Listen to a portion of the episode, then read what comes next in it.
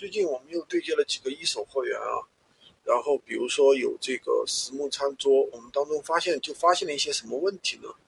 呃，很多新人小白其实很关注啊，货源是不是一手的价格是不是低？但是这里面有一个很大的一个误区是什么误区呢？就是这些新手，这些真正的一手货源，他的服务都非常不好。什么意思呢？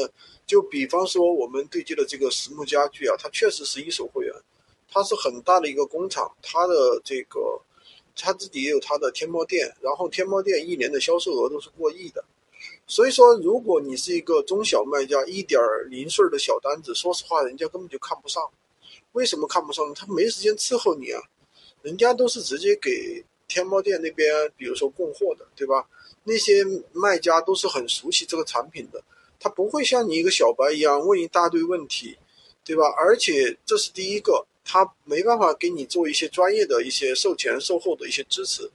第二个呢，他的发货，他如果给你很低的一个价格，他是都是不包邮的，就是比如说退货的这个运费他是不包的。如果就算有质量问题，他也是给你补发，他可以给你免费补发。但是如果客户要求退货的话，这个运费他是不承担的，是要让客户承担的。所以说，嗯，怎么说呢？新人小白的话，他不一定适合这样的产品。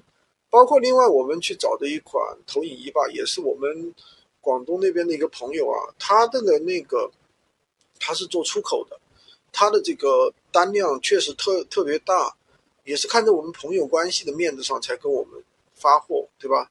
但是人家真的没时间去回复你那些很琐碎的一些信息，他没有这个人去做，因为他都是做批发的呀。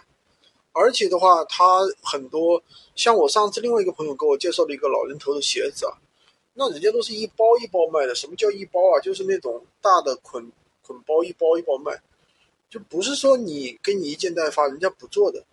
所以说这个怎么说呢？新人小白，我觉得，呃，真心说实话，大家从拼夕夕上面去倒货还是最简单的一种方法。虽然说确实累点，因为拼夕夕这个价格它也不稳定，它有时候有波动，有时候有涨价。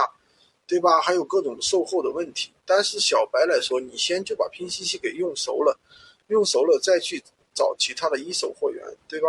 当然了，我们这边的话，现在也对接了好多种货源，有八九种了，对吧？像什么 iPad 呀、投影仪呀、打印机啊、呃实木家具呀、岩板家具啊、呃自行捷安特自行车呀、五金工具啊，好多好多我都数不过来了。